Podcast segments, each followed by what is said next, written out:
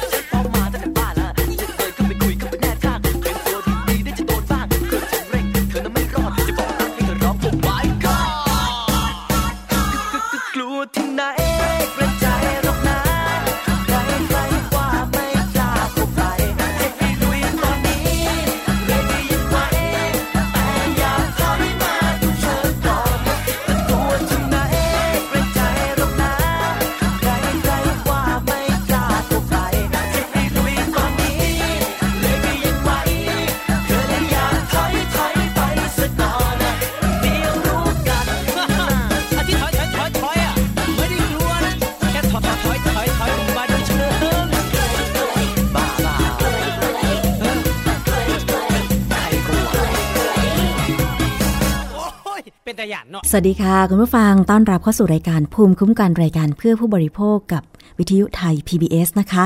www.thaipbsradio.com ดิฉันชนาทิพไพรพงศ์ค่ะ กลับมารับหน้าที่เป็นเพื่อนคุณผู้ฟังกันเช่นเคยนะคะ นอกจากนั้นยังสามารถฟังได้จากแอปพลิเคชันไทย PBS ด้วย โดยคุณผู้ฟังนั้นสามารถดาวน์โหลดนะคะ ทั้งระบบ Android แล้วก็ iOS นั้นดาวน์โหลดฟรีค่ะ ไม่มีค่าใช้จ่ายแต่อย่างใดนะคะ แล้วก็สำหรับท่านที่อยู่ในต่างจังหวัดอยากจะฟังแบบเสียงดังฟังชัด รับฟังได้จากสถานีวิทยุชุมชนที่เชื่อมโยงสัญญาณนะคะ ที่ ลำพูนค่ะ ฟังได้2สถานีก็คือสถานีวิทยุชุมชน คนเมืองลี้จังหวัดลำพูนนะคะ FM 103.75เมกะเฮิรตซ์และสถานีวิทยุชุมชนเทศบาลทุ่งหัวช้างจังหวัดลำพูนค่ะ FM 106.25เมกะเฮิรตซ์นะคะ ส่วนที่สุพรรณบุรีฟังได้ที่สถานีวิทยุชุมชนคนหนองหญ้าไซสุพรรณบุรีนะคะ FM 107.5เมกะเฮิรตซ์ที่จังหวัดสมุทรสาครฟังได้ที่ สถานีวิทยุชุมชนปฐมสาครค่ะ FM 106.25เมกะเฮิรตซ์ ส่วนที่จังหวัดราชบุรีนะคะ ฟังได้ที่สถานีวิทยุชุมชนวัดโพธิ์บัลลังก์ FM 103.75เมกะเฮิรตซ์และกาฬสินธุ์ค่ะ ฟังได้ที่สถานีวิทยุชุมชนคนเขาวงนะคะ FM 89.5เมกะเฮิรตซ์ สถานีวิทยุแห่งไหนนะคะ ต้องการเชื่อมโยงสัญญาณรายการภูมิคุ้มกัน หรือรายการอื่น ๆ ที่ออกอากาศทางวิทยุไทย PBS เรายินดีนะคะ เชื่อมโยง สัญญาณฟรีไม่มีค่าใช้จ่ายแต่อย่างใดค่ะ เพียงแค่เข้าไปที่หน้าเว็บไซต์ www.thaipbsradio.com นะคะ แล้วก็ไปดาวน์โหลด แบบฟอร์มเชื่อมโยงสัญญาณนะคะ ด้านขวามือของหน้าเว็บไซต์นะคะ ด้านขวามือเนี่ยก็จะมีผังรายการประจำเดือน แล้วก็แบบฟอร์มเชื่อมโยงสัญญาณนะคะ แล้วก็แบบฟอร์มการขอดาวน์โหลดรายการต่างๆ ดาวน์โหลดแบบฟอร์มได้แล้วเนี่ยนะคะ รบกวนคุณผู้ฟังหรือว่าสถานีวิทยุต่างๆ ค่ะ กรอกรายละเอียดนะคะ ต้องการรายการที่ต้องการจะดาวน์โหลด หรือว่าเชื่อมโยงสัญญาณ ว่าการเชื่อมโยงสัญญาณของคุณจะเป็นแบบสดณตอนนี้นะคะหรือว่าจะเป็นการดาวน์โหลดไปออกอากาศย้อนหลัง เช่น รายการของเราออกอากาศช่วงบ่ายสามโมงอย่างเงี้ยนะคะ แต่ว่าคุณต้องการจะเอาไปออกในช่วงเวลาทุ่มครึ่งแบบนี้ก็ไม่เป็นไรเราก็ยินดีเสมอนะคะ ขอแค่คุณส่งข้อมูลมาถึงเรา เราขอเก็บเป็นข้อมูลเท่านั้นค่ะ เราไม่มีค่าใช้จ่ายในการที่จะให้เชื่อมโยงนะคะ แต่ว่าขอความร่วมมือค่ะ สถานีวิทยุต่างๆ ที่จะนำรายการของวิทยุไทย PBS ไปออกอากาศ แค่ไม่ตัดโฆษณาขั้นกลางรายการของเราเท่านั้นนะคะ เพราะว่าไทย PBS ไม่มีโฆษณานะคะ เป็นสื่อสาธารณะ ขอความร่วมมือเท่านั้นเองค่ะ คุณผู้ฟัง เอาละช่วงนี้นะคะก็มาติดตามประเด็นที่เราจะพูดคุยกันอ้อมีข่าวในช่วงเช้าวันนี้นะคะ ต้อนรับเช้าวันจันทร์หลาย ๆ เหตุการณ์ที่ ไม่ค่อยดีสักเท่าไหร่ก็คือเกิดเหตุเพลิงไหม้หลาย ๆ จุดด้วยกันนะคะ นอกจากจะมีเรื่องของรถติดน้ำท่วมขัง ตั้งแต่เมื่อช่วงวานนี้ เพราะว่าฝนตกนะคะลงมาอย่างหนักทำให้หลายพื้นที่ของกรุงเทพและปริมณฑลนั้นเนี่ยน้ำยังท่วมขังกันอยู่ โดยเฉพาะ แถวศูนย์ราชการแจ้งวัฒนะ เมืองทองธานีเนี่ยนะคะ ถนนแจ้งวัฒนะเนี่ยน้ำท่วมขัง ระบายกันไม่ทันเลยทีเดียวนะคะ ตั้งแต่เมื่อวันอาทิตย์ที่ผ่านมาเช้านี้ก็ คิดว่ายังมีเป็นบางจุดที่ยังท่วมขังกันอยู่ แล้วประกอบกับช่วงนี้เนี่ยนะคะ ก็มีงานใหญ่ ๆ แถวแจ้งวัฒนะหลาย ๆ งาน จึงทำให้การจราจรนั้นคับข้างเช้าวันนี้ค่ะดิฉันผ่าน วิภาวดีช่วงที่จะ เลี้ยวซ้ายไปแจ้งวัฒนะเนี่ยนะคะ ก็มีรถติดยาวเหยียดเลยนะคะ เพราะว่ารอสัญญาณไฟอยู่นั่นเอง ยังไงก็ใจเย็นๆกันนะคะสำหรับท่านที่ต้องขับรถใช้รถใช้ถนนอยู่ ไม่ว่าจะเป็นรถส่วนตัว รถมอเตอร์ไซค์รถยนต์ หรือแม้แต่ท่านที่ขับรถสาธารณะก็คงจะต้องพาผู้โดยสารไปถึงที่หมายอย่างปลอดภัยนะคะ แล้วก็มี ข่าวอีกหลาย ๆ ข่าวที่เกิดขึ้นเช้าวันนี้ โดยเฉพาะเรื่องของความคืบหน้าของผู้ใช้รถยนต์ Ford รุ่น Fiesta และ Focus กว่า 200 คนที่ไปรวมตัวกันหน้าสำนักงานใหญ่ของใหญ่ Ford Thailand นะคะ เรียกร้องให้ผู้บริหารของบริษัทฟอร์ดนั้นออกมารับผิดชอบ หลังจากที่ผู้ซื้อรถ Ford Fiesta และโฟกัส ร้องเรียนมาหลายครั้งแล้วว่ารถนั้นมีปัญหาเรื่องของระบบเกียร์และระบบอื่นๆ แก้ไขไม่หายนะคะ เกรงว่าจะเป็นอันตรายในขณะที่ขับขี่ เพราะฉะนั้นจึงร้องเรียนนะคะ ให้ดำเนินการแก้ไขไม่ว่าจะเป็นการซ่อมแซมจนกว่า จะได้กลับมาใช้อย่างปกติ หรือการรับซื้อรถคืนซึ่งเมื่อช่วงเช้าที่ผ่านมานะคะ ผู้สื่อข่าวไทย PBS คุณทิดารัตน์สินปักษาก็รายงานบอกว่า ผู้ซื้อรถยนต์ Ford Fiesta แล้วก็โฟกัสกว่า 200 คน ที่ลงทะเบียน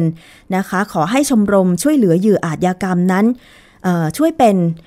กระบอกเสียงอีกหนึ่งกระบอกเสียงในการที่จะร้องเรียนต่อผู้บริหาร Ford นะคะ ได้ไปรวมตัวกันที่หน้าบริษัท Ford Thailand สำนักงานใหญ่ตึกสาทรสแควร์ค่ะ โดย ทุกคนนะคะบอกกับทีมข่าวไทย PBS ว่าได้รับผลกระทบ หลังจากที่ซื้อรถยนต์มาแล้วมีปัญหาจากการใช้งานอย่างเช่น ระบบเกียร์ Power Shift กระตุก คันเร่งมีปัญหาเร่งเครื่องไม่ขึ้น โดยเฉพาะช่วงขับขึ้นเนินค่ะ ซึ่งเคยมาร้องเรียนที่ไทย PBS แล้วก็สถานีประชาชนรวมถึงรายการภูมิคุ้มกันของเราก็นำเสนอไปหลายครั้ง โดยมี ผู้ที่เกี่ยวข้องในการรับเรื่องร้องเรียนอย่างเช่น เจ้าหน้าที่จากสำนักงานคณะกรรมการคุ้มครองผู้บริโภคหรือสคบมูลนิธิเพื่อผู้บริโภคหรือมพบนะคะ แล้วก็ตำรวจอย่างตำรวจจากกองบังคับการปราบปรามการกระทำความผิดเกี่ยวกับการคุ้มครองผู้บริโภคหรือปคบนะคะ มารับเรื่องร้องเรียนแล้วก็ตอบข้อสักถามหลาย ๆ ครั้งนะคะ เพื่อเรียกร้องให้ผู้บริหาร Ford Thailand เนี่ยออกมารับผิดชอบลูกค้าค่ะ ล่าสุดนะคะ ตัวแทนของบริษัท Ford Thailand ก็ได้ เชิญตัวแทนผู้เสียหาย แล้วก็นายอัจฉริยะเรืองรัตนพงศ์ประธานชมรมช่วยเหลืออประธานชมรม ช่วยเหลือเหยื่ออาชญากรรมนะคะ ได้ไปเจรจาที่สำนักงานใหญ่ของ Ford Thailand ค่ะ เบื้องต้นก็ได้มีการประสานไปยังทีมประชาสัมพันธ์ของ Ford Thailand ซึ่งมีการชี้แจงว่าขณะนี้เนี่ยผู้บริหารระดับสูงของ Ford กำลังเจรจา กับตัวแทนผู้ซื้อรถ แล้วก็ประธานชมรมช่วยเหลือเหยื่ออาชญากรรมอยู่ แต่ว่ายังไม่ได้ข้อสรุปนะคะสำหรับประเด็นความเดือดร้อนของผู้ซื้อรถยนต์ Ford Fiesta แล้วก็ Focus นั้น ทางไทย PBS เองก็ได้มีการติดตามปัญหานี้มาอย่างต่อเนื่องนะคะ เพราะว่ามีผู้ร้องเรียนเยอะมากนะคะ ไม่ว่าทั้งสองรุ่นเนี่ยแล้วก็เคยนำรถไปประท้วงที่น่นที่นี่ รวมถึงมาจอดที่ไทย PBS ด้วยมีการทดสอบให้ผู้สื่อข่าวช่างภาพนะคะได้บันทึกภาพในขณะที่ขับรถขึ้นเนินอาคารจอดรถของไทย PBS ด้วย หลายท่านก็คงจะได้ฟังจากรายการพุ้มกัน แล้วก็รายการสถานีประชาชนไปแล้วนะคะ ล่าสุดค่ะ ผู้บังคับการของตำรวจปคบสั่ง ตั้งคณะทำงานสอบสวนเรื่องนี้นะคะ และประสานนำรถยนต์ของผู้เสียหายไปทดสอบ ที่สำนักงานมาตรฐานผลิตภัณฑ์อุตสาหกรรม หรือมอกเพื่อทดสอบระบบเกียร์คันเร่ง ว่ามีผลต่อความปลอดภัยในการขับขี่หรือไม่ค่ะ เบื้องต้นพบว่ามีอาการตามที่ผู้ซื้อรถนั้นแจ้งไว้ แต่ทางบริษัทฟอร์ดก็ยังไม่รับข้อเสนอ ที่ผู้ซื้อรถยนต์ร้องขอให้ซื้อรถยนต์คืนนะคะ เอาละค่ะ มาถึงประเด็นเกี่ยวกับเรื่องของยาพาราเซตามอลแล้วก็ยาคีโตโคนาโซกันบ้างนะคะ เมื่อสัปดาห์ที่แล้วค่ะทางด้านกลุ่มแพทย์และเภสัชกรนะคะ ได้มีการถแถลงข่าว เตือนประชาชนค่ะ ให้ระมัดระวังในการใช้ยาในกลุ่มพาราเซตามอล แล้วก็คีโตโคนาโซค่ะ เพราะว่าถ้าหากมีการใช้ยาเกินกว่าความจำเป็น อาจจะมีความเสี่ยงที่จะเป็นพิษต่อตับได้นะคะ ซึ่งผู้ถแถลงข่าวก็ประกอบด้วยทั้งคุณหมอนะคะ แล้วก็เภสัชกรรวมถึงผู้ป่วยที่เคยใช้ยาแก้ปวด แล้วก็ส่งผลทำให้ มีค่าตับที่สูงผิดปกติ เราจะไปฟังเสียงนะคะของคุณธนพล ซึ่งเป็นผู้ที่เคยใช้ยาแก้ปวด เรียกว่าเป็นวันละหลาย ๆ เม็ดเลยทีเดียวนะคะ เพราะว่าคุณธนพลดอกแก้วเนี่ยบอกว่าตัวเองมักมีจะมีอาการปวดศีรษะ ทานยาแก้ปวดโดยที่ ไม่รู้ว่าวิธีการใช้ที่ถูกต้องนั้นเป็นอย่างไรไปฟังเสียงของคุณธนพลค่ะ คือส่วนตัวพี่เองเนี่ยคือในอดีตเนี่ยตอนร่างกายปกติเนี่ยเนาะคือพี่จะเป็นคนทำงานทำงานเยอะ แล้วก็เป็นคนที่พักผ่อนน้อยแล้วคือชอบปวดหัวอยู่บ่อย ๆ พอเวลาปวดหัวอยู่บ่อยๆเนี่ยเราก็ไม่ค่อยได้ไปหาหมอเนาะเราไม่ได้ไปหาหมอแล้วก็คือด้วยวิธีการของพี่ก็คือซื้อยากินเอง ซื้อยากินเองก็คือไปง่าย ๆ ไปไปซื้อง่าย ๆ ตามร้านขายยาโดยทั่วไป ร้านขายยาโดยทั่วไปก็คือไปคือสิ่งที่เรานึกถึงก็คือนึกถึงยาตระกูลพาราเซตามอล ยาพาราเซตามอลเนี่ยก็คือเราเราไม่รู้หรอกว่าในอดีตเนี่ยเราจะไม่รู้เลยว่าพาราเซตามอลเนี่ยมันมีผลกระทบอะไรต่อร่างกาย แต่นี้พอเมื่อเราใช้ไปกินเกือบทุกวันน่ะคือมีอาการปวดหัวเหมือนกับว่าเป็นโรคเสพติดยาแก้ปวดอะครับ คือกินเข้าไปสะสมนานๆเนี่ย คือมันมันไปมันไปมีผลต่อร่างกายเราเนาะคือมีอาการที่ไม่ค่อยดี พอมีอาการที่ไม่ค่อยดีก็ตรวจ อไปตรวจแล้วมันมีผลค่าตับขึ้นบ้างอะไรบ้างเนี่ยครับ เราก็หมอก็ถามว่ากินอะไรมาเป็นประจำอะไรเงี้ย คือส่วนใหญ่ คือส่วนใหญ่เราเนี่ยจะไม่ค่อยรู้หรอกเรื่องพวกยาพวกเนี้ย คือเราจะหาซื้อง่ายๆ ซื้อมากินกันพอมันมีผลต่อร่างกายเนี่ย เราก็เริ่มรู้เราก็ต้องมาหยุดในยากลุ่มนี้ คือคนที่บ่อกให้เราหยุดนี่คืออ่าแพทย์และเภสัชกรเนาะบ่อกให้เราหยุดพอเราหยุดมาเรามาดูแลร่างกายขึ้นมาอะไรเงี้ย ทุกอย่างมันก็ดีขึ้น แล้วเราก็ เห็นว่ายายาบางกลุ่มเนี่ยที่มันมีผลต่อร่างกายเนี่ยมันก็ทำให้พวกเราเนี่ยได้รับผลกระทบ และยิ่งยากลุ่มพวกนี้เป็นยาที่หาซื้อง่าย ร้านขายยาโดยทั่วไปมีเยอะแยะมากมายใช่ไหมครับ แล้วก็อีกส่วนหนึ่งเนี่ยอ่าอีกส่วนหนึ่งที่เราเห็นได้ชัดก็คือ จะมีอยู่ในร้านขายยาที่เขาเรียกอะไรร้านหมอตีอะชาวบ้านก็เอาไปขาย คือไม่ใช่เป็นเภสัชกรหรืออะไรเลยเนาะตาสีตาสาก็มาขายแล้วกลุ่มประชาชนทั่วไปก็มาซื้อไป แล้วก็คือพวกเนี้ยมันก็จะเป็นเหมือนกับภาพรวมของประเทศอะ่ะ คือใครก็ขายได้อะ่ะ แต่อ่าเท่าที่มุมมองที่เรามองเนี่ยนะ คือยาพวกนี้มันน่าจะถูกควบคุมได้ละ เพราะว่าถ้าไม่มีการควบคุมเนี่ย มันจะมีการแพร่หลายออกมาเยอะแยะมากมาย เพราะเนื่องจากเราดูสังเกตสิครับ ในกลุ่มตระกูลพาราเซนตามอลเนี่ย มันจะมีหลายแบรนด์มากเลย เยอะแยะมากมายเลย เพราะว่าแล้วมันมีหลากหลาย มันคิดว่าอนาคตเนี่ย ถ้าขืนว่าเราไม่ถูกไม่คุมเนี่ยมันจะทำให้ผู้ป่วยเนี่ยหรือว่าประชาชนทั่วไปเนี่ย จะต้องอยู่ในกลุ่มเสี่ยงที่ต้องมาเป็นโรคตับอะ่ะ เพราะว่าแล้วยิ่งในในกลุ่มเด็กเนี่ยในกลุ่มเด็กเนี่ยเราจะเห็นยาเด็กเนี่ยเยอะมากเลยที่ประกอบด้วยพาราเซนตามอลเนาะอ่าคืออยู่ในกลุ่มพวกยาน้ำครับพวกยาไซรัปอะจะมีรสหวานทานง่ายเนี่ยกลุ่มพวกนี้มันก็เลยมีแพร่หลายในท้องตลาดมากมาย เห็นไหมครับแบรนด์ดัง ๆ เยอะแยะเลย ที่เราเห็นเห็นกันอยู่ เราก็ คือตอนนี้เราบอกว่ายาพวกนี้มันเป็นกลุ่มที่เสี่ยงมากเลย แล้วคือในยาเด็กเนี่ยมันจะไม่มีพาราเซตตัวเดียวเนาะมันจะมีกลุ่มยาบวกกันอ่าเป็นยาที่สองตัวเขาเรียกสองพลังอะสู้กันไปอ่ารวมกันไป เราก็ไม่รู้ว่าตัวหนึ่งตัวใดเนี่ยที่จะมีผลกระทบต่อต่อตับหรือว่าส่วนต่างๆร่างกายเพราะาเด็กเนี่ยคือถ้ายิ่งในเด็กเนี่ยพ่อแม่จะไม่ค่อยพาเด็กไปโรงพยาบาลเห็นไหมครับ โดยทั่วๆไปประชาชนทั่วไปก็คือ จะใช้วิธีการ ด้วยไปซื้อยาจากร้านขายยาเนาะซื้อมาก็ได้คำแนะนำว่ากินสองช้อนสามช้อน แล้วกินกี่วันก็ไม่รู้ว่าลูกป่วยวันไหนก็ให้กินนะครับ ผมว่าเนี่ยผลกระทบพวกเนี้ยถ้าอนาคตไม่มีการคุมหรืออะไรเงี้ยครับ มันจะเกิดเป็นภาระด้านเศรษฐกิจของประเทศ เช่นอ่ามันจะเป็นเหมือนกับว่า ถ้าเกิดพอเป็นโรคตับปุ๊บเนี่ยมันจะเป็นโรคค่าใช้จ่ายสูง เป็นโรคค่าใช้จ่ายสูงก็จะมีผลต่อ ระบบเศรษฐกิจของประเทศเลยเนาะเรื่องด้านสุขภาพอันนี้ครับค่ะนั่นคือเสียงของคุณธนพลดอกแก้วนะคะ จากผู้ที่เคยใช้ยาแก้ปวดพาราเซตามอลมากเกินไปจนกระทั่งมีผลกระทบต่อตับนะคะ ทางด้านของนายแพทย์พิสนจงตระกูลค่ะนะคะ ซึ่งท่านเป็นอาจารย์ประจำภาควิชาเภสัชศาสตร์ คณะแพทยศาสตร์ จุฬาลงกรณ์มหาวิทยาลัยนะคะ ได้กล่าวถึงสถิติของผู้ที่ได้รับผลกระทบจากการ ใช้ยาทั้งพาราเซตามอลแล้วก็ยาคีโตโคนาโซนั้นมากเกินไป ไปฟังเรื่องนี้จากนายแพทย์พิสนค่ะ จากศูนย์พิษวิทยาที่รามาธิบดีนะครับในปี 2558 เนี่ยเรามีคนที่ได้รับพิษจากพาราเซตามอลเนี่ยมากกว่า 900 คนนะครับ ในจำนวนนี้เนี่ยประมาณสัก 90 คนเนี่ยก็จะเป็นการที่ได้รับยาเกินขนาดด้วยด้วยความ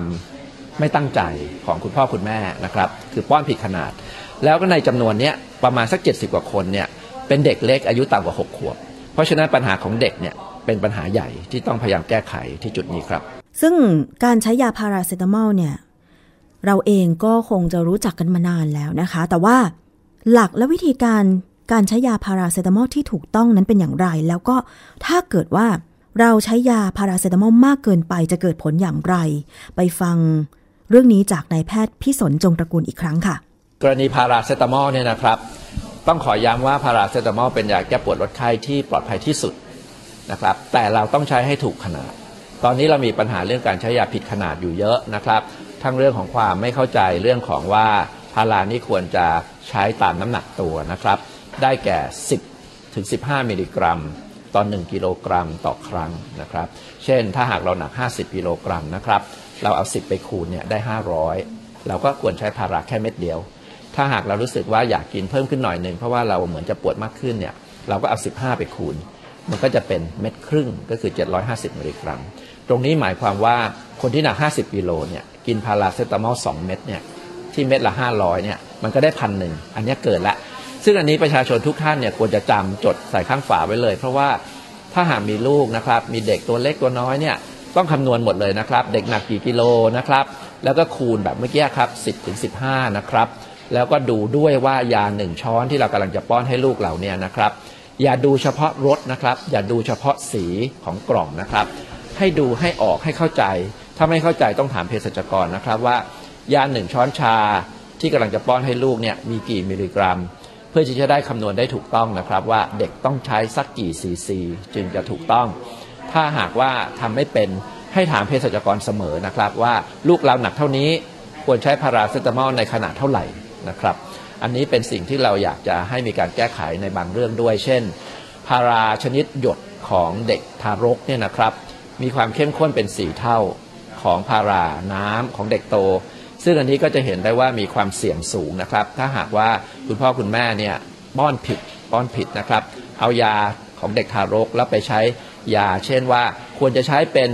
ซีซีเนี่ยแต่เราไปใช้เป็นหน่วยเป็นช้อนชาไปป้อนอย่างเงี้ยนะครับ เด็กก็จะเกิดอันตรายได้มาก เพราะว่าปริมาณยามันเข้มข้นมากครับ ค่ะ ซึ่งการใช้ยาแก้ปวดในกลุ่มพาราเซตามอลนะคะในปริมาณที่เข้มข้นมากเนี่ยนายแพทย์พิสนก็บอกว่า มันจะส่งผลต่อตับ ถ้าเกิดกินเกินขนาดแล้วก็ติดต่อกันเป็นประจำคำแนะนำที่คุณหมอพิสนบอกก็คือ เอาน้ำหนักตัวไป คำนวณด้วยนะคะว่าเราควรจะทานไปเท่าไหร่ ถ้าใครน้ำหนักตัวไม่เกิน 50 กิโลกรัมเนี่ยยาพารา 1 เม็ดปริมาณยา 500 มิลลิกรัมเนี่ยกินได้แค่ 1 เม็ดเท่านั้นนะคะจำไว้ง่าย ๆ เลย ถ้าคุณน้ำหนักไม่เกิน 50 กิโลกรัมเนี่ยยาพาราในขนาดปริมาณ 500 มิลลิกรัม คุณกินได้แค่เม็ดเดียว เพราะฉะนั้นที่ผ่านมา เวลาเราได้รับ ยาแก้ปวดยาพาราเซตามอลมาเนี่ย มักจะมีคำอธิบายว่ากินไม่เกินครั้งละ 2 เม็ด แต่ว่ามีใครไหมที่กินแค่ 1 เม็ด ส่วนมากก็กินกัน 2 เม็ดเท่านั้น แสดงว่า ที่ผ่านมาเอ๊ะ เราก็กินยาเกินขนาดไปหรือเปล่านะคะ ส่วนอีกประเภทหนึ่งของยาก็คือ ยาคีโตโคนาโซค่ะ เป็นยาในกลุ่ม ต้านเชื้อรา ไปฟังข้อมูลเรื่องนี้จากนายแพทย์พิสนจงตระกูลอีกครั้งถึง ความจริงของคีโตโคนาโซค่ะ แล้วก็บริษัทผู้ผลิตที่เป็นเจ้าของผลิตภัณฑ์เลยเนี่ยเขาได้เรียกเก็บยานี้คืนในประเทศไทยตั้งแต่ปี 2557 แล้วเรียกคืนจากร้านยานะครับ ซึ่งเหตุที่เรียกคืนเพราะว่ามันเป็นอันตรายต่อตับที่หลายประเทศทั่วโลกเนี่ยเขาก็จำกัดการใช้หรือว่าไม่มีการจำหน่ายอีกต่อไปนะครับ แต่ว่าตำเบียนตำรับยาอื่นๆ ในประเทศอีก 89 ตำรับเนี่ยยังคงมีขายอยู่จนถึงทุกวันนี้ อันนี้ก็คือเป็นข้อเรียกร้องข้อแรกว่า ถ้าหากว่าเราคิดว่ายาตัวนี้เนี่ยมีตัวอื่นทดแทนได้นะครับ ซึ่งมีจริงๆนะครับ เราควรที่จะถอนทะเบียนเสีย แล้วก็ไม่ให้มีจำหน่ายเลย หรือจริงๆ มันอาจจะมีที่ใช้ในบางกรณีเนี่ยก็ควรที่จะเปลี่ยนสถานะของยานะครับ เช่น เป็นยาควบคุมพิเศษ เพื่อให้มีใช้ในสถานพยาบาล และควรจะต้องเป็นสถานพยาบาลชั้นสูงด้วยนะครับ ที่เรียกว่าตัตยภูมิ เพราะว่าถ้าจะใช้ในกรณีอื่นที่ไม่เกี่ยวกับเรื่องเชื้อราเนี่ยเราอาจจะใช้ในกรณีของการปลูกถ่ายอวัยวะของไตอย่างเงี้ย ซึ่งโรงพยาบาลทั่วไปก็ไม่มีใครต้องใช้ยาตัวนี้หรอก หมายความว่าถ้าถ้าไม่ถอนทะเบียนคีโตโคนาโซนะครับ ก็ควรที่จะมีการจำกัดการใช้ให้เหมาะสมกับความรู้ที่เรามีในปัจจุบัน เพื่อให้เกิดความปลอดภัยมากขึ้นนะครับ สิ่งแรกที่ควรจะเกิดขึ้นตอนนี้เลยนะครับ คือร้านขายยาต่างๆเนี่ยอาจจะรวมตัวกันแล้วก็ไม่ไม่ขายยานี้ให้กับประชาชนแล้วก็ แนะนำยาตัวอื่นที่ปลอดภัยกว่า แล้วก็ไม่ได้แพงกว่ากันเท่าไหร่นะครับ หรืออาจจะไม่แพงเลย เช่น เช่นยาในในกลุ่มนี้ทำนองเดียวเช่นเช่นเช่นนะครับ เช่นฟลูโคนาโซเนี่ยนะครับฟลูโคนาโซก็จะเป็นยาที่มีราคาไม่แพงนะครับ ที่โรงพยาบาลจุฬานี่ขายอยู่เม็ดละแค่ 2 บาทเองนะครับ ราคาไม่แพง แปลว่ามียาทดแทน ราคาไม่แพงให้ใช้ทดแทนได้ครับ นั่นคือกรณีของคีโตโคนาโซครับ ได้ทราบความจริงกันแล้วนะคะว่าในหลายประเทศยกเลิก ทะเบียนตำรับยาคีโตโคนาโซกันแล้วนะคะ เพราะฉะนั้นเนี่ยในไทยเองก็น่าจะมีการดำเนินการแบบนี้บ้าง เพราะว่าถ้าขืนยังใช้ต่อไป ก็อาจจะเป็นอันตรายต่อตับได้อย่างที่คุณหมอพิสนบอกนะคะ ซึ่งก็มียาอื่นที่ใช้แทนในการต้านเชื้อรากันแล้ว อย่างเช่น กลูโคนาโซ ไปฟังอีกท่านหนึ่งนะคะ รองศาสตราจารย์ดร วัฒนา สุขีภัยสารเจริญ เรื่องของยาพาราเซตามอล โดยเฉพาะเรื่องของการใช้ยาพาราเซตามอลในเด็กเนี่ยยังมีการเข้าใจผิดกันอยู่หลายจุดด้วยกัน ไปฟังเรื่องนี้จากรองศาสตราจารย์ดร วัฒนาค่ะ เราควรจะต้องรู้นะคะว่ามันเป็นการแค่บรรเทาอาการ มันไม่ได้เป็นการรักษาเฉพาะเจาะจง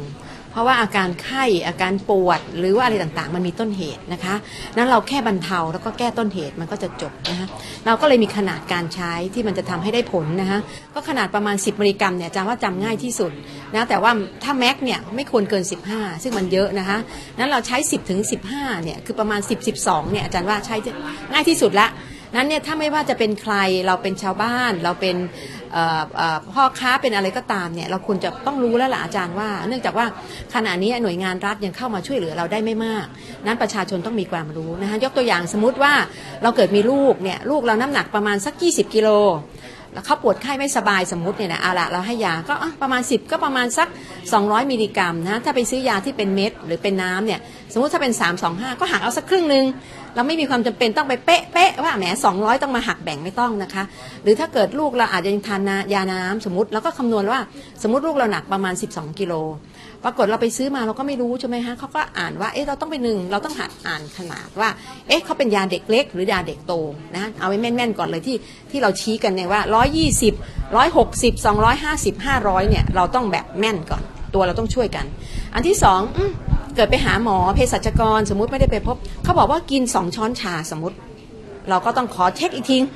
อันนี้ประชาชนต้องรู้แล้วว่า เอ๊ะ ใช่ปะเอ๊ะ ลูกเราแค่ 12 กิโลอะ10 มิลลิกรัม per กิโลอย่างที่อาจารย์พูดเนี่ย มันก็ประมาณช้อนเดียวทำไมกินสองล่ะ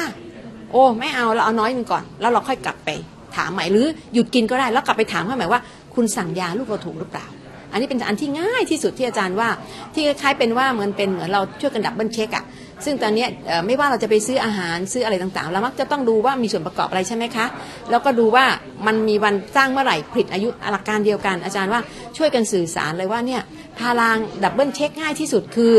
ขอประมาณ 10 มิลลิกรัม per กิโล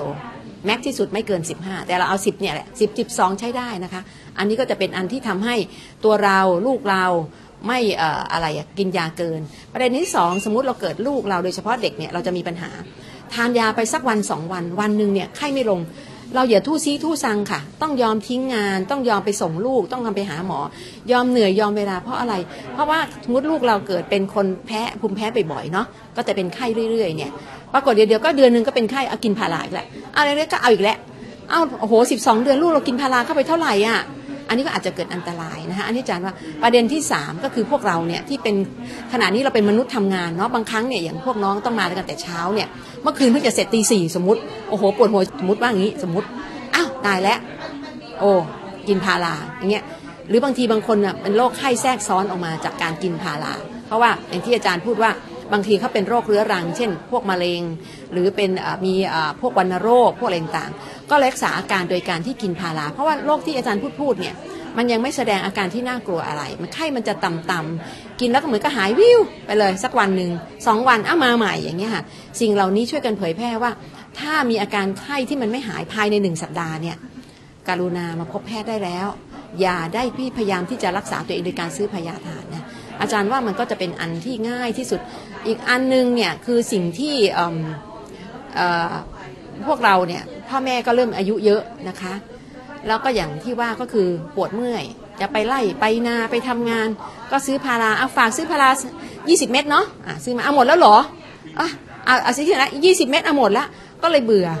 เพราะว่าลืมเพราะว่าถ้ากลับมาบ้านถ้าไม่ได้พาราสมมติพ่ออาจจะบ่นไม่สบายใจ ซื้อมาเลยหลังเอกกระป๋องหนึ่งพันเม็ด เอาละตอนนี้กินกันเป็นเดือนเลย แจกคนนู้นคนนี้กินโอ้กินแล้วปวดไหมสิ่งเหล่านี้ไม่ควรทำค่ะ เพราะเรารู้มันเป็นยาอันตราย แล้วก็เราเนี่ยในฐานะที่เป็นพ่อบ้านแม่บ้านเนี่ยเราไม่ควรจะมีพาราเกินอยู่ในบ้านประมาณ 10 เม็ดเผื่อลูกเราเนี่ยมันเกิดประชดเราเพราะเมื่อเช้าเราตีมันใช่ไหมคะ เย็นเราก็จะกลับมามันมากินยาประท้วงเราเนี่ยอย่างเก่งก็ 5 กรัม ยังไม่ถึงขนาดที่จะเป็นอันตรายนักครั้งอะแต่ต้องไปพบแพทย์นะ ต้องไปพบแพทย์ก็ยังไม่มากนักอย่างเงี้ยอาจารย์ว่ามันจะเซฟที่สุด ค่ะ นั่นคือเรื่องของการใช้ยาพาราเซตามอลนะคะ จากรองศาสตราจารย์ดร วัฒนาสุขีภัยสารเจริญ จากคณะแพทยศาสตร์ มหาวิทยาลัยขอนแก่นค่ะ ทีนี้มาฟังในส่วนของผู้บริโภคก็คือคุณธนพล ผู้ที่เคยใช้ยาแก้ปวดพาราเซตามอลเนี่ยมากเกินไปจนมีผลกระทบต่อตับว่ามีข้อเสนออย่างไรบ้างค่ะ คือจริง ๆ แล้วเนาะในในในในมุมของผู้ป่วยเนี่ยเนาะคือผู้ป่วยเนี่ยเป็นกลุ่มที่ใช้ยาเยอะมาก เพราะยาแต่ละตัวเนี่ยบางตัวที่มีผลผลดี บางตัวที่มีผล ได้ทำให้ได้รับผลกระทบเนาะแต่เพียงแต่ว่าคือผมว่าหน่วยงานที่เกี่ยวข้องไม่ว่าจะเป็นกระทรวงสาธารณสุข หรือว่าออยเนาะต้องออกมาต้องคุมอะ่ะต้องต้องคุมเรื่องเรื่องยาพวกนี้ให้ได้ เพราะว่ายาพวกนี้จะมีเยอะมากเลย แล้วก็เรื่องการจำหน่ายยาพวกนี้ไม่ใช่ให้จำหน่ายโดยแบบยังไง คือมันจำหน่ายได้แหละ แต่ต้องต้องต้องดูว่าวิธีการกินอะไรอะไรเงี้ยครับ ต้องต้องมีคำแนะนำที่ดีกว่านี้ ไม่ใช่ใครขายก็ได้แล้วก็ อ่าร้านแล้วบางทีอะในต่างจังหวัดเนี่ยเขาไม่สามารถเลยจะรู้ได้เลยว่าเฮ้ยยานี้หมดอายุไหมอะไรเงี้ยคือคนซื้อเขาไม่ได้สนใจไงครับ ยิ่งยิ่งเป็นยาที่อยู่ในลักษณะที่เป็นอะไรนะฮะที่เป็นกระป๋องเนาะอ่าอย่างอย่างพวกตระกูลพาราเขาจะใส่กระป๋องใช่ไหมกระป๋องร้อยเม็ดเนี่ยคือบางทีเนี่ยพ่อค้าหัวหมอแกะฉลากออกเหลือแต่ยาอย่างเงี้ยครับ ก็ เอามาขายเงี้ยครับแล้วเรารู้ไหมผลข้างเคียงที่มันจะเกิดขึ้นกับชีวิตของมนุษย์คนใดคนหนึ่งเนี่ยเราไม่สามารถที่จะรู้ได้ ในมุมมองของผู้ป่วยเนี่ยเราว่าหน่วยงานของภาครัฐต้องรีบจัดการอย่างด่วนเนาะเพราะเพื่อไม่ให้ยาพวกนี้มันเกลื่อนอยู่ในตลาดเนาะ คือคุณธนพลดอกแก้วนะคะ ข้อเสนอของผู้บริโภคต่อการใช้ยาค่ะ ทั้งยาพาราเซตามอลแล้วก็ยาคีโตโคนาโซด้วยรวมถึงประเภทอื่น ๆ ว่าหน่วยงานภาครัฐควรจะมีการควบคุมนะคะ แล้วก็ให้ความรู้กันอย่างต่อเนื่องค่ะในส่วนคำแนะนำการใช้ยาไปฟัง รองศาสตราจารย์ดร วัฒนาสุขีไพศาลเจริญอีกครั้งว่า ใช้อย่างไรให้ถูกต้องค่ะ อาจารย์ว่าให้จำเลยว่า 120มิลลิกรัมนะคะต่อ5ซีซีเนี่ย เป็นยาสามัญที่ถูกต้อง ถ้าเหนือนอกนั้นต้องระมัดระวัง ต้องมาดูว่าเขาเขียนว่ากี่มิลลิกรัมต่อซีซีกี่มิลลิกรัมต่อ5ซีซีตอนนี้เนี่ยเวลาเขาเขียนเนี่ยบางครั้งเนี่ยอาจารย์ว่าเขาอาจจะเขียนว่าสมมติเราซื้อสามัญของเราที่เป็นยาสามัญประจำบ้าน 120 มิลลิกรัมต่อ5ซีซีถูกไหมคะ แต่เขาก็กลัวว่ามันอาจจะนั่นไปเขาอาจจะไปจั่วหัวว่า 100 มิลลิกรัมต่อซีซีกลายเป็นว่า5ซีซีมี 500 มิลลิกรัมถูกไหมอะอันนี้ไม่ได้ละนั้นให้จำว่าให้เลือกซื้อยาที่มีขนาด 120 มิลลิกรัมต่อ5ซีซีง่ายที่สุดอย่างอื่นเนี่ยถ้าเหลือนอกนั้นจากนั้นให้ต้องระมัดระวังถือว่าเป็นยาที่อาจจะมีอันตรายเข้าใจไหมสมมติ อีกอันหนึ่งที่อาจารย์เห็นก็คือว่าแม่เนี่ยมักจะเป็นคนที่ดูแลลูกถูกไหมลูกเป็นไข้ไม่สบายนู่นนี่นั่นก็ให้ยาป้อนเสร็จสับเรียบร้อยปรากฏว่าคุณพ่ออยู่บ้าน หรือแม่บ้านอยู่บ้าน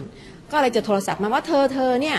ยาตัวนั้นเนี่ยเธอยาลดไข้เอาให้น้องกินหน่อยนะเธอแต่ปรากฏว่าคนป้อนไม่รู้ว่า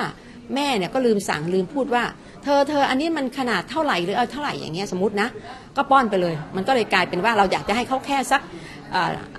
หนึ่งซีซีสมมติก็ไม่เข้าใจใส่ไปเลย5ซีซีอย่างเงี้ยอันนี้ก็ไม่ได้นั่นคนพ่อแม่ที่ดูแลลูกเด็กเล็กเนี่ยต้องละเอียดละออว่ายาเนี่ยอันอันดับแรกซื้อยาเข้าบ้านเอาขนาด 120มิลลิกรัมที่ถูกต้อง แล้วก็เขียนฉลากชัดๆปะไว้ถ้าเราคิดว่าเราจะไม่อยู่บ้านหรือว่าต้องมีคนช่วยเป็นผู้ดูแล ต้องเขียนแล้วกินแค่นี้ เพื่อว่าอย่างน้อยเนี่ยลูกเราจะได้ไม่ไม่ได้ทานยาที่แบบผิดขนาดอยู่หลายครั้งถามจริงๆกลับมาบ้านไข้ลงเนาะสมมติ ถามไหมว่าเอ้วันนี้กินยาเท่าไหร่ แม่ก็ผ่านไปอะอย่างเงี้ยนี่เป็นต้นนะคะ อันนี้ก็เป็นความผิดพลาดที่เกิดขึ้น นั้นให้จำว่าขนาดหนึ่งเลือกเลือกซื้อยาขนาดที่มี 120มิลลิกรัมต่อ 5 ซีซี ขนาดนี้แล้วก็ดูลักษณะนิดนึงลูกเราเพราะทั่วๆไปเด็กประมาณสัก 10 กิโลเอ่อ12 กิโลใช้ได้อยู่แล้วค่ะ5 5ซีซีก็คือ 1 ช้อนชาง่ายที่สุดอันที่หนึ่งอันดับแรกเลย ถ้าเรากินยาเยอะๆนะคะขนาดปริมาณที่ผิดหนึ่งมีตับอักเสบแน่นอนนะคะเราเจอคนไข้หลายรายที่อย่างที่วันนี้เราฟังกันว่าบางคนกินเกิน 15มิลลิกรัม โดยความเข้าใจผิด ปรากฏออกมามีตับอักเสบเล็กน้อยนะคะ ซึ่งอันเนี้ยเราถือว่าแก้ไขได้ โดยที่ว่าเรามีวิธีดูแล อันที่สองถ้าเกิดยาเกินขนาดเนี่ยแล้วเราช่วยไม่ทัน เพราะอย่างที่อาจารย์พูดกันแล้วว่า การรักษาพาราต้องมีเขาเรียกระยะเอ่อเอ่ออะไรนะ golden period อะก็คือระยะเวลาทอง นั้นเนี่ยถ้าคนไข้มาประมาณสักเกิน 10 ชั่วโมงไปแล้วเนี่ยประโยชน์ของการรักษาโดยยาให้ต้านสารพิษ ที่อาจารย์พูดถึงกูต้าไทโอนเนี่ยจะเกิดประโยชน์น้อย แล้วถ้าเกิดคนไข้ไม่ตายนะฮะเสียชีวิตก็ อาจจะกลายเป็นตับแข็งเรื้อรัง และสุดท้ายอย่างที่อาจารย์ว่าบางทีเนี่ยตับวายซะก่อนที่จะเกิดมะเร็ง ไม่นานคือชีวิตเนี่ยเปลี่ยนเลย เปลี่ยนจากการที่เราจะมีอายุไขเท่าๆคนปกติในประเทศประมาณ 75 ในผู้ายอ่าผู้หญิงนะผู้ชายประมาณ 70 เราจะเปลี่ยนอายุไขเลย เช่น เรากลายเป็นตับอักเสบเรื้อรังเนี่ยไม่นานเราก็เป็นตับแข็งแล้วเราก็จะเป็นมะเร็งอืมค่ะ เพราะฉะนั้นเนี่ยทางในส่วนของด้านการแพทย์นะคะ จึงมีข้อเสนอต่อภาครัฐ ให้มีการควบคุมการใช้ยาพาราเซตามอล แล้วก็ยาคีโตโคนาโซ ไปฟังนายแพทย์พิสนจงตระกูลอีกครั้งค่ะ ข้อข้อเสนอที่เราอยากจะเสนอก็คือว่าอยากให้ยาน้ำของเด็กเนี่ยนะครับอย่าอย่าให้มีความเข้มข้นหลาย ๆ แบบ อย่างที่เป็นอยู่เนี่ยเรามีความเข้มข้นหลายแบบมากเลยนะครับทำให้เกิดความสับสนในหมู่ผู้ใช้ อาจจะหยิบผิดหยิบถูก แล้วก็เกิดอันตรายได้ครับค่ะทางด้านนายแพทย์บุญชัยสมบูรณ์สุขเลขาธิการ คณะกรรมการอาหารและยาก็เผยนะคะว่า ที่ประชุมคณะกรรมการยาก็เห็นชอบมาตรการจัดการความเสี่ยง ให้ปรับปรุงข้อกำหนด การแสดงฉลากเอกสารกำกับยา แล้วก็คำเตือนยาพาราเซตามอลทั้งยาเดี่ยวแล้วก็สูตรผสมนะคะ ก็คือห้ามใช้ยาพาราเซตามอลเกินขนาดที่แนะนำในฉลาก หรือเอกสารกำกับยา เพราะว่าจะทำให้เป็นพิษต่อตับได้ แล้วก็ไม่ควรใช้ยานี้ติดต่อกันเกิน 5 วัน หลีกเลี่ยงการใช้ยานี้ร่วมกับยาอื่นที่มีพาราเซตามอลเป็นส่วนประกอบ เพราะว่าอาจจะทำให้ได้รับยาเกินขนาดนะคะ ถ้าหากดื่มสุราเป็นประจำเป็นโรคตับหรือโรคไตก็ควรจะปรึกษาแพทย์หรือเภสัชกรก่อนใช้ยา และหากใช้ยาแล้วเกิดอาการบวมที่ใบหน้า เปลือกตาริมฝีปาก ลมพิษ หน้ามืดผื่นแดงตุ่มพองผิวลอกเอ่อหนังหลุดลอก ให้หยุดยาแล้วก็รีบปรึกษาแพทย์ทันทีค่ะ ส่วนยาคีโตโคนาโซนั้น ชนิดรับประทานคณะกรรมการยา ได้มีมติจำกัดข้อบ่งใช้ว่า ต้องติดเชื้อในร่างกายส่วนใดจึงใช้ได้ และแบบ ที่ใช้ภายในร่างกาย ให้เพิ่มข้อความใช้เฉพาะในกรณีที่รักษาด้วยยาต้านเชื้อราอื่นไม่ได้ผล หรือไม่สามารถทนต่อยาต้านเชื้อราอื่นได้นะคะ การแก้ไขฉลากและเอกสารกำกับยาจะมีผลบังคับใช้ภายใน 365 วัน หลังจากวันที่ประกาศในราชกิจจานุเบกษา เมื่อพ้นกำหนดแล้วหากผู้รับอนุญาตไม่ปฏิบัติตามจะถูกเพิกถอนทะเบียนตำรับยาต่อไปนี่ก็คือความคืบหน้าเรื่องของการประกาศควบคุมยาพาราเซตามอลแล้วก็ยาคีโตโคนาโซนะคะ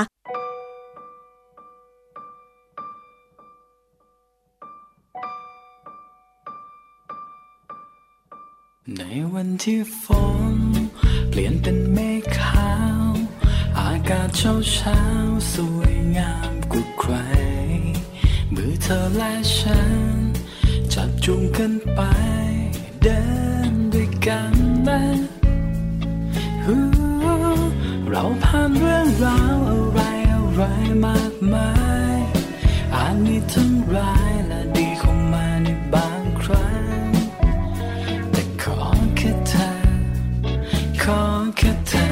ยังจำได้ไหม ตอนที่เธอท้อตอนที่เธอลาหัวใจแทบหมดแรงคำพูดของฉัน บอกเธอวันนั้นให้เธอ โปรดเข้มแข็ง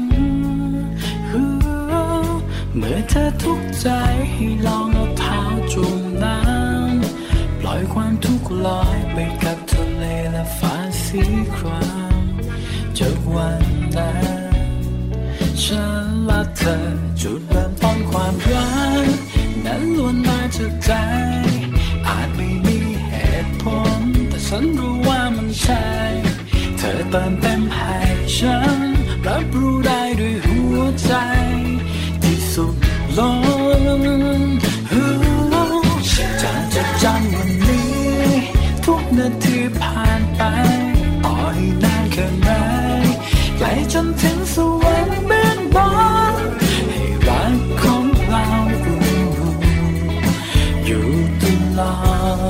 กา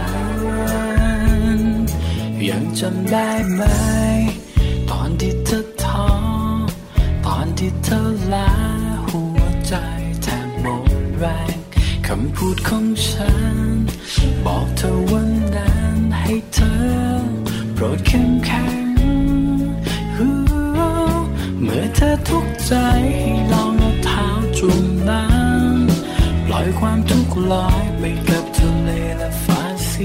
ครามจากวันนั้นฉันและเธอจุดเริ่มต้นความรักนั้นล้วนมาจากใจ อาจไม่มีเหตุผลแต่ฉันรู้ว่ามันใช่ เธอเติมเต็มให้ฉัน รับรู้ได้ด้วยหัวใจ ที่สุดลงฮู้จะจดจำวันนี้ ทุกนาทีผ่านไปต่อให้นานแค่ไหนไกลจนถึงสวรรค์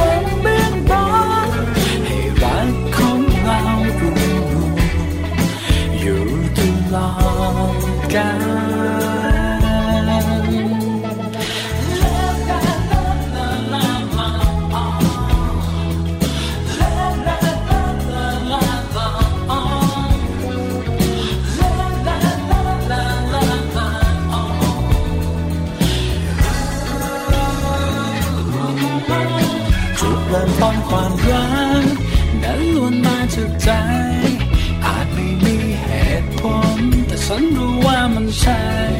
เธอเติมเต็มให้ฉัน รับรู้ได้ด้วยหัวใจ ที่สุดลงฮู้จะจดจำวันนี้ ทุกนาทีผ่านไปต่อให้นานแค่ไหนไกลจนถึงสวรรค์เบื้องบน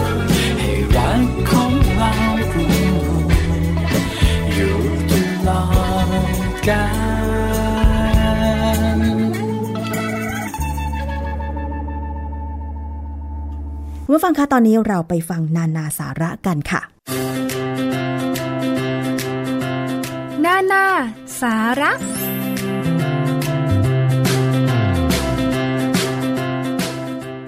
ต้อนรับคุณผู้ฟังเข้าสู่ช่วงนานาสาระกับผมยศพรพยุงสุวรรณนะครับ ก็มาพบกันเป็นประจำในรายการภูมิคุ้มกัน วันนี้สิ่งที่นานาสาระ จะมานำเสนอเนี่ยนะครับ ก็อาจจะไม่เชิงว่าเป็นการเตือนภัย แต่เป็นอีกความรู้หนึ่ง โดยเฉพาะในยุคดิจิทัลที่ว่านี้นะครับ โลกของการสื่อสารที่ไร้พรมแดนเรื่องของอินเทอร์เน็ต เข้ามามีบทบาทในชีวิตประจำวันมาก ถ้าย้อนกลับไปเนี่ยเราจะเคยได้ยินคำว่า generation X Y Z นะครับหรือว่า baby boomers อะไรทำนองนั้น แต่ตอนนี้มีคำใหม่อีกหนึ่งคำที่เราน่าจะต้องรู้จักไว้ ก็คือคำว่า Gen Z นะครับ ด้วยความที่โลกของการเชื่อมต่อ แล้วก็ปัจจุบันอินเทอร์เน็ตเนี่ยกลายเป็นเหมือนอวัยวะที่ 34 เขาว่าอย่างนั้นนะครับ อวัยวะที่ 33เนี่ยก็คือสมาร์ทโฟน อินเทอร์เน็ตก็เลยกลายเป็นอวัยวะที่ 34 ซึ่งเราขาดไม่ได้ นะครับสำหรับมนุษย์ทุกคนจะพูดอย่างนั้นก็คงไม่ผิด เราสามารถเชื่อมต่อข้อมูลหรือว่าพูดคุยกับคนทั้งโลกได้ทุกสถานการณ์นะครับ อย่างเวลาออกไปข้างนอกเนี่ยก็ใช้อินเทอร์เน็ตผ่านสมาร์ทโฟน กลับมาบ้านก็เปิดคอมพิวเตอร์ เล่นอินเทอร์เน็ต เรียกว่าตลอดเวลาเราจะอยู่กับอินเทอร์เน็ต อย่างไม่รู้จบนะครับ แล้วก็ด้วยความที่เราเข้าถึงอินเทอร์เน็ตได้ง่ายเนี่ยนะครับด้วยเหตุนี้แหละครับก็เลยทำให้มีนวัตกรรมใหม่ ๆ หรือว่าธุรกิจแปลกๆ ตามมาอีกมากมาย ทั้งหมดนี้ก็เลยทำให้เกิดยุคใหม่ที่ผมได้บอกไปนะครับก็คือ Gen Z หรือ Connectedness หรือว่ายุคที่มีความต้องการในการใช้เทคโนโลยีอย่างมหาศาล แต่จะว่าไปนะครับเทคโนโลยีเนี่ยจะไม่เกิดประโยชน์ที่แท้จริง ถ้าคนไม่ปรับตัวตาม ดังนั้นคำถามก็คือว่าทุกวันนี้เนี่ยเราจะใช้ชีวิตอยู่ร่วมกับอินเทอร์เน็ต ใช้ชีวิตอยู่กับเทคโนโลยีอย่างไรเนี่ยให้คุ้มค่ามากที่สุด หรือว่าจะใช้มันยังไงให้เกิดประโยชน์สูงสุดนะครับ ก็จะมีอีกคำหนึ่งเกิดขึ้นมาที่เขาเรียกกันว่า connected life นะครับ ก็เป็นสิ่งที่เราจะต้องเรียนรู้เช่นเดียวกันคำถามต่อมาเพื่อขยายความให้คุณผู้ฟังได้ทราบว่า Gen Z คืออะไรนะครับ เราก็ต้องมาตั้งคำถามว่าที่เราเคยได้ยิน ไม่ว่าจะเป็น Baby Boomers หรือว่า Gen X Gen Y หรือว่า Gen Z เนี่ยมันไม่มีแล้วหรือคำตอบก็คือว่าไม่ใช่นะครับคำว่า Gen Z เนี่ย เป็นเหมือนอีกเจเนอเรชันหนึ่งนะครับ C เนี่ยก็ย่อมาจากคำว่า connectedness หมายถึงว่ามีการเชื่อมต่อถึงกัน กลุ่มที่ว่านี้เนี่ยนะครับก็จะเกิดจากการรวมกลุ่มของคนใน Gen Y กับ Gen Z เนี่ยเข้าด้วยกันทำไมถึงรวม 2 กลุ่มนี้ก็เพราะว่ากลุ่ม Gen Y กับ Gen Z เนี่ยมีความใกล้ชิดกับยุคดิจิตอลเนี่ยมากที่สุด คราวนี้เมื่อรวมกันเป็น Gen Z แล้วเนี่ยนะครับ ก็จะหมายถึงกลุ่มพิเศษ คือกลุ่มที่มีความกระตือรือร้นในการใช้เทคโนโลยีดิจิทัลเนี่ยอย่างมาก ทุกคนมีสมาร์ทโฟน พกติดตัวตลอดเวลานะครับ สามารถใช้งานอินเทอร์เน็ตได้หลากหลาย ถ้าจะว่ากันง่าย ๆก็คือวัยรุ่นนี่แหละนะครับ คือกลุ่มนี้เป็นส่วนใหญ่ หรือวัยของคนทำงาน ก็น่าจะรวมอยู่ในกลุ่มนี้เช่นเดียวกันนะครับ เมื่อพูดถึง Gen Z แล้วเนี่ยสิ่งที่จะต้องพูดถึงต่อมาก็คือการเชื่อมต่อในชีวิตประจำวันของเรานะครับ เราจะได้ยินคำว่า connected life เนี่ยนะครับ ก็เลยทำให้เราต้องมามองว่าปัจจุบัน เราใช้อินเทอร์เน็ต เชื่อมต่อกับหลายสิ่งหลายอย่างในชีวิตประจำวันมากมายนะครับ เช่นการอ่านข้อมูลหรือว่า คอนเทนต์ในออนไลน์ ดูคลิปวิดีโอ คุยแชทส่องโซเชียลมีเดียหรือว่าทำธุรกรรมผ่านอินเทอร์เน็ต แต่ถ้าถามว่าแล้วอะไรคือ connected life ที่แท้จริง แน่นอนนะครับว่าคำคำนี้เนี่ยไม่ได้หมายถึงการเชื่อมต่ออินเทอร์เน็ตทุกวัน แต่หมายถึงการเชื่อมต่ออินเทอร์เน็ตให้เกิดประโยชน์กับชีวิตของเรามากที่สุดนะครับ คือการใช้อินเทอร์เน็ต เพื่อประโยชน์ที่แท้จริง เพื่อหาความรู้นะครับ เพื่อค้นหาข้อมูลต่างๆ มาเติมความรู้ในหัวของเรา น่าจะเป็นคำว่าการเชื่อมต่อที่มีประสิทธิภาพอย่างที่เขานิยามกันไว้นะครับ แต่ว่าการดูเรื่องราวแบบสัพเพเหระ หรือดูความบันเทิงเป็นหลักเนี่ยก็ ถือว่าเป็นการเชื่อมต่ออย่างหนึ่ง แต่ก็อาจจะไม่สามารถพูดได้นะครับว่าเป็นการเชื่อมต่อที่มีประสิทธิภาพมากพอ คราวนี้เมื่อทุกคนใช้งานอินเทอร์เน็ตกันหมดเนี่ยนะครับ แต่ก็เชื่อว่ายังมีบางคนเนี่ยเขายังไม่รู้วิธีในการใช้งาน คือหมายถึงใช้งานในรูปแบบของการเชื่อมต่ออินเทอร์เน็ตให้เกิดประโยชน์กับชีวิตเรามากที่สุดเนี่ยนะครับ บางคนก็ยังไม่ค่อย get วันนี้นานาสาระก็เลยจะนำ ข้อมูลตรงนี้แหละครับ มาเติมให้ทราบกัน ว่าคำว่า connected life เนี่ยหรือว่าการเชื่อมต่อที่เกิดประโยชน์กับชีวิตของเราเนี่ยประมาณไหนนะครับ อย่างแรกเลยก็คือว่าเราจะต้องฉลาดขึ้นด้วยการเข้าถึงคลังข้อมูล อินเทอร์เน็ตนี่นะครับเปรียบเหมือนกับห้องสมุดขนาดยักษ์ซึ่งทุกคนเนี่ยสามารถเข้าไปค้นหาสิ่งที่ตัวเองสงสัยเนี่ยได้ทุกอย่างและทุกเวลา ทุกคนรู้จักดีอากูหรือว่า Google นะครับ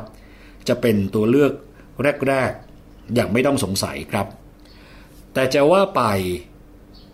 การที่เราใช้ Google เนี่ยเป็นจุดเริ่มต้นเนี่ยถือว่าดี แต่การจะพึ่ง Google ตลอดเนี่ยก็คงไม่ใช่นะครับ เพราะว่าเมื่อเราพึ่ง Google ตลอดเนี่ยข้อมูล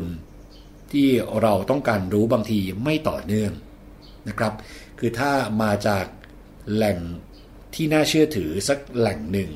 และเราเข้ามาดูเป็นระยะหรือเข้ามาดูทุกวันเนี่ยข้อมูลที่เราได้ติดตาม มันก็จะอัปเดต มันก็จะมีความเปลี่ยนแปลงตลอดเวลา เราก็จะรู้ในเรื่องนั้นๆ อย่างละเอียดไม่ใช่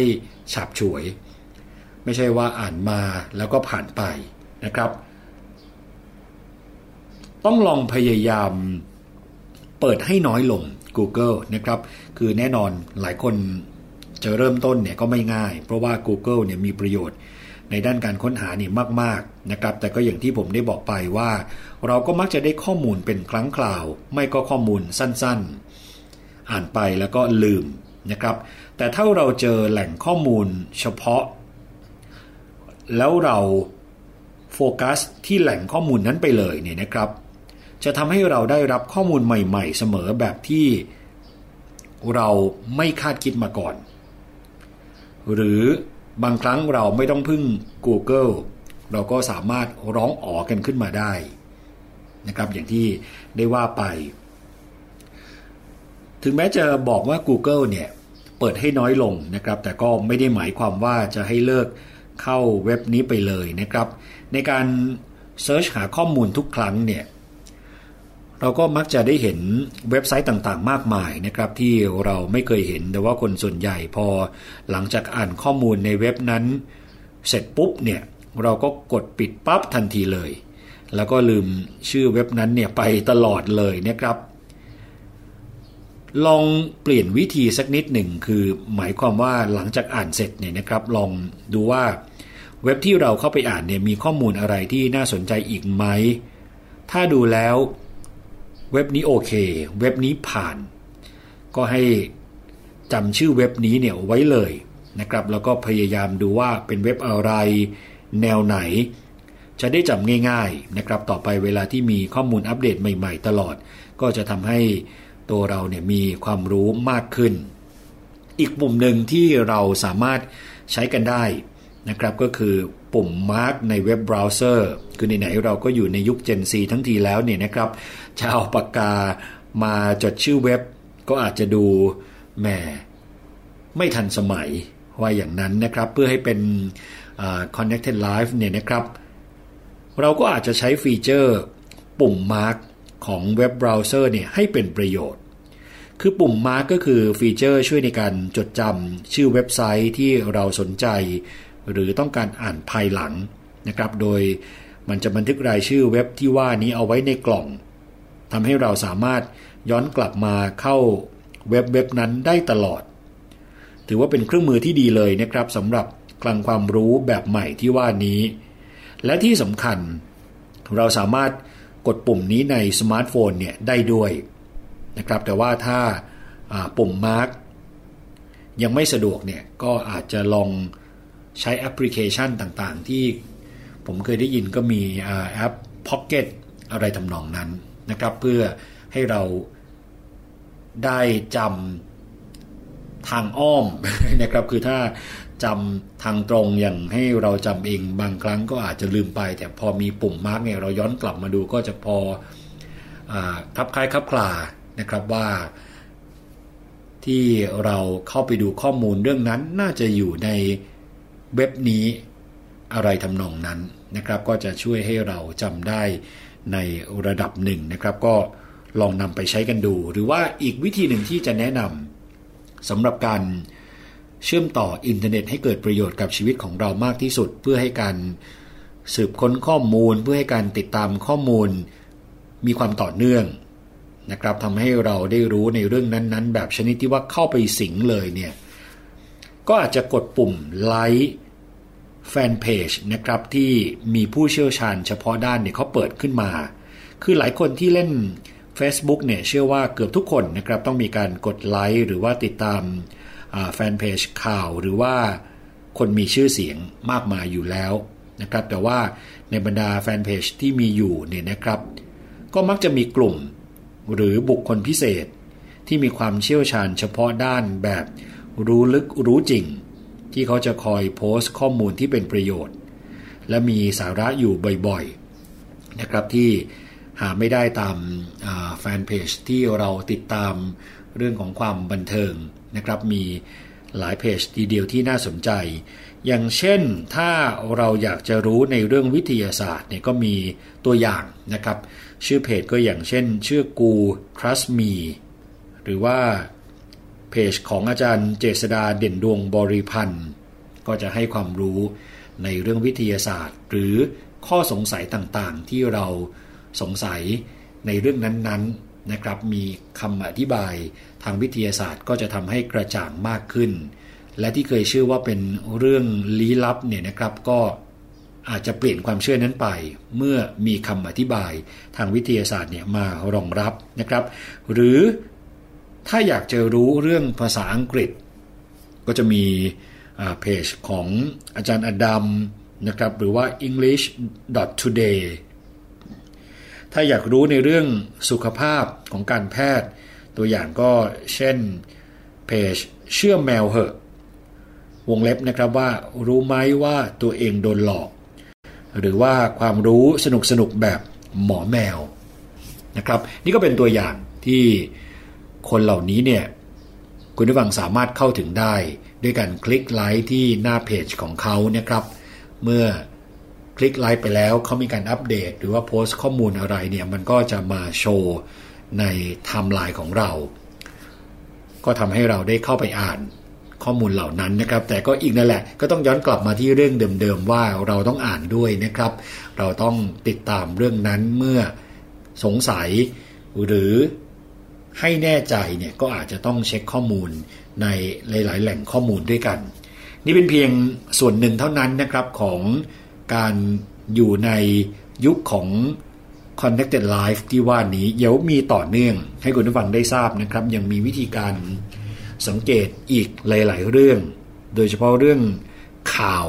ในหน้าเว็บไซต์อันไหนจริง อันไหนหลอกนะครับเรื่องของแอปพลิเคชันที่ช่วยในการคัดกรองข่าว เดี๋ยวมาแนะนำต่อในตอนหน้านะครับนานาสาระในวันนี้ต้องขอขอบคุณข้อมูลดีๆนะครับจากหนังสือ Com Today ครับ วันนี้ผมยศพรพยุงสุวรรณพร้อมกับทีมงานในช่วงนานาสาระ ต้องขอตัวลาไปก่อน สวัสดีครับหน้าหน้าสาระค่ะแล้ววันนี้รายการภูมิคุ้มกันก็ขอลากันไปก่อนนะคะ อีกสักครู่ฟังข่าวจากไทย PBS สวัสดีค่ะ เกราะป้องกัน เพื่อการเป็นผู้บริโภคที่ฉลาดซื้อ และฉลาดใช้ ในรายการ ภูมิคุ้มกัน